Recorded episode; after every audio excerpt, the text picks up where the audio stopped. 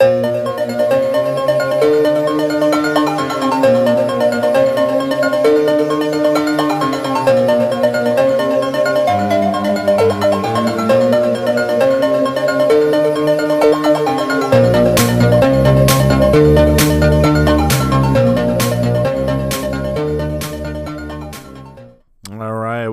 Everybody to another exciting edition of Eddie's 366 movies in 366 days. It is January 31st, and uh, today would have been my dad's 80th birthday if he was alive, um, which is huge in a way.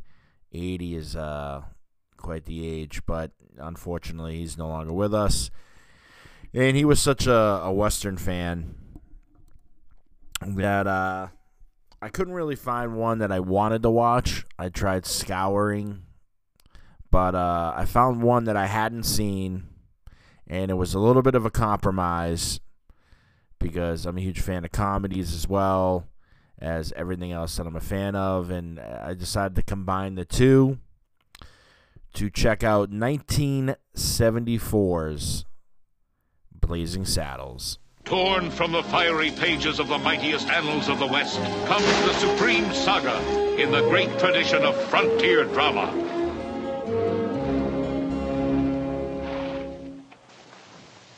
Schwarzes.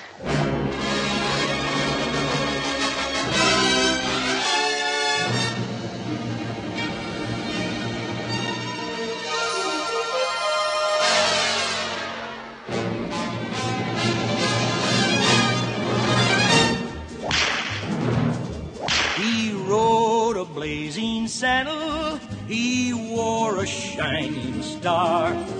His job to offer battle to bad men near and far. What's your name? Well, my name is Jim, but most people call me Jim. Well, do your best.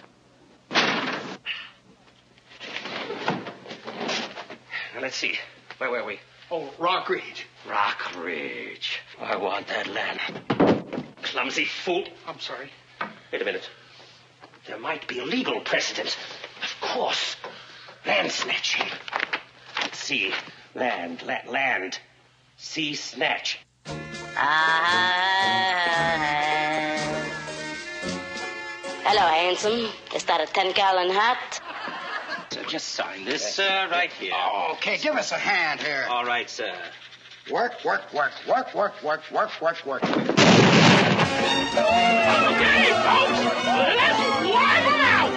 The heroic sheriff rallies his citizens in the wildest finish the West has ever seen, or the movies have ever shown. Ow! Oh, ow! Have you ever seen such cruelty?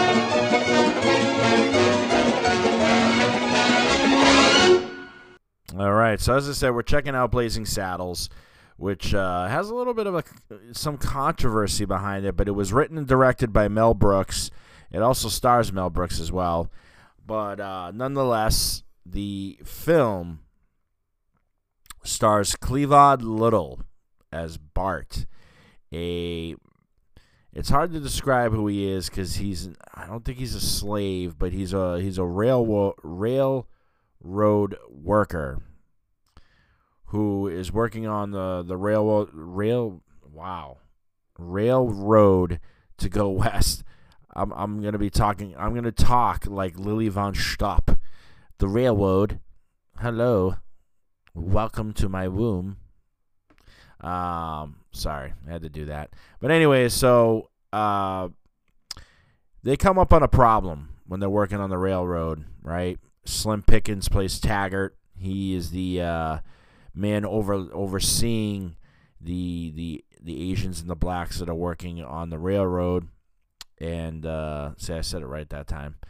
But uh, anyways, so he they discover a problem, this quicksand. So they need to go through a town that is up ahead, and it's called Rock Ridge.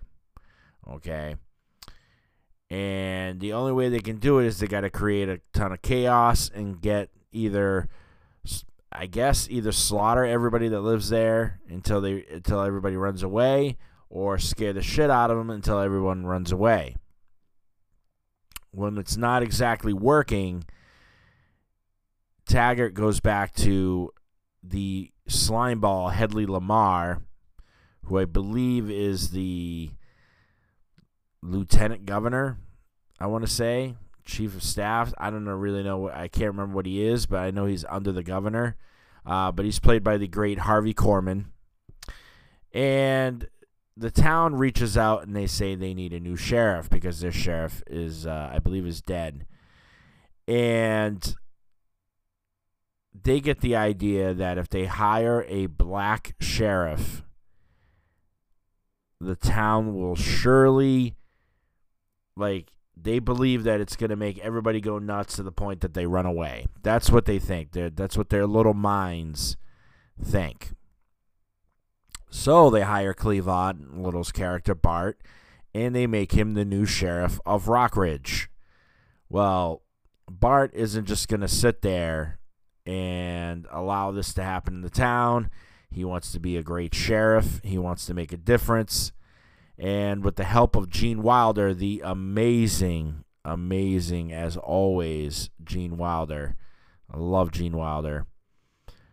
They together will battle Hedley Lamar's attempts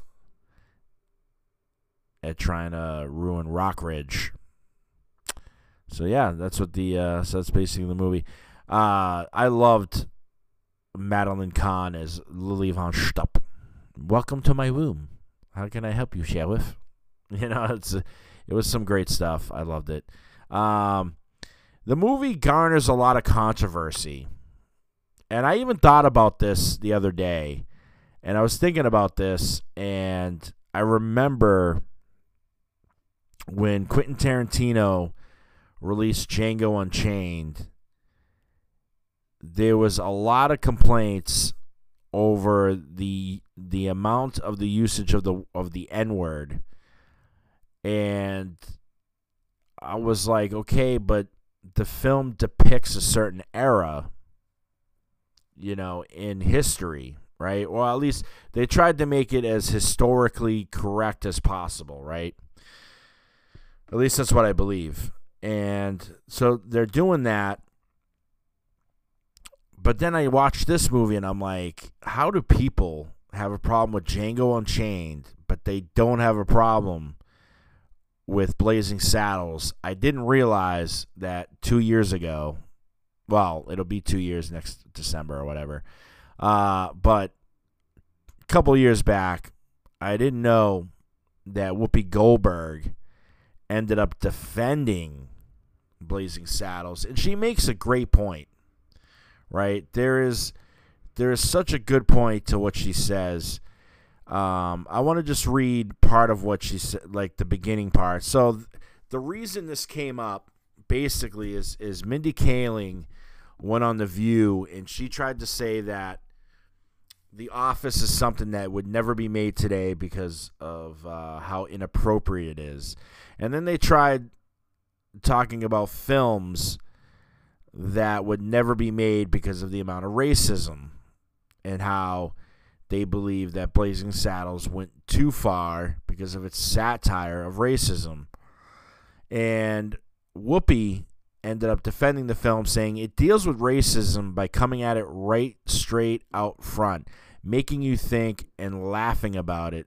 Because listen, it's not just racism, it's all the isms. He hits all the isms. Blazing Saddles, because it's a great comedy, would still go over today.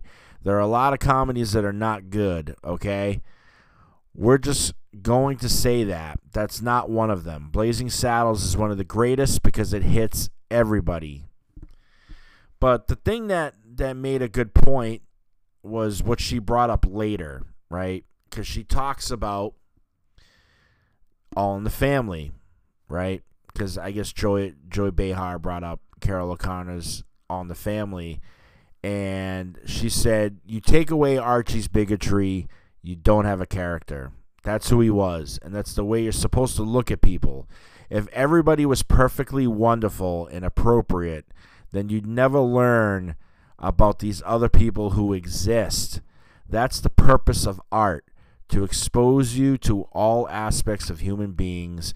Why would you want to take away the beauty of watching Archie Bunker make a fool of himself? Which is so true. That that is the point of the art.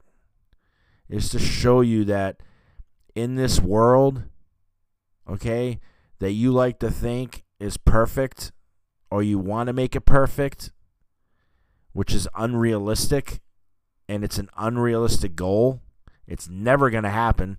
Let's face it, never going to happen.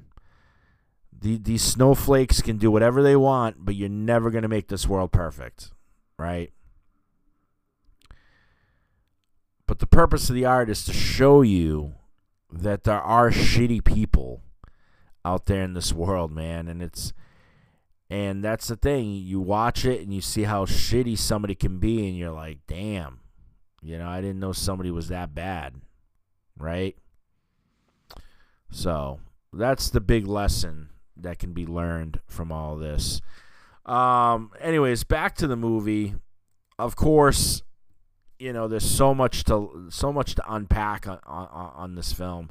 Uh, first of all, Gene Wilder, dude, you guys got to give it up for Gene Wilder. This guy was one of my favorite favorite human beings on the planet. I don't know what it is. Ever since I saw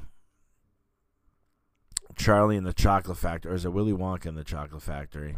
I can't remember. But anyways, one of those with Gene Wilder. I was just blown away, and then and then his films that he did with Richard Pryor, I watched as a kid, and uh, well, I remember Hear No Evil, See No Evil. That was the one that I that I watched, and I just always thought Gene Wilder's terrific. Guy is terrific, and then watching them him in this, I, I just loved it. You know, he had. Uh, he had this certain way his character had this way of being cool calm and collective you know without having to act like a tough cowboy you know what i mean like it just was great cleavon little absolutely amazing in this film um and i love the fact that you know here's the thing you gotta love the fact that they point out how stupid racist people are. That is one of the big things in this film is they point out how dumb racist people really are. Right? There's that scene when when uh, Cleavon's character finally makes it to Rock Ridge and everybody's got their guns pointed on him and he just like puts his hand over his own mouth and he's like, you know, don't anybody move, I'll shoot him, right? and all of a sudden people just like, "Oh shit," and they don't realize it's him. You know what I mean? They're just so ah, it was great. It was great. And then you know, then you see the incompetency of government in this film, right? With Mel Brooks, obviously, all he's concerned about is is just getting laid. He doesn't care about what he's actually doing or or if he's benefiting anybody. I mean, that's our government today right? And then Hedley Lamar, your slimeball politician. Right there, right in the open. Slimeball politician, right? The only character who really gets any real form of redemption is uh is Mongo, right? because you see Mongo, he kind of like you know he was played by Alex Karras. He um is your character in this film that that gets the redemption because he sits there and he just says when they tell him, you know, Mongo, you're free to go. He's like, no, Mongo, no go. You know, because you the only one ever beat Mongo. It's like the sign of respect that Mongo shows. Like Mongo's like, shit, man, you're better than me. Like, cool. Like, no, I want to hang out with you. You know what I mean? Like Mongo's kind of that guy who just, you know, he's your typical, uh, he's a typical soldier at first, right? Who's just, hey, I'm just doing what they tell me to do. I'm just doing what they tell me to do.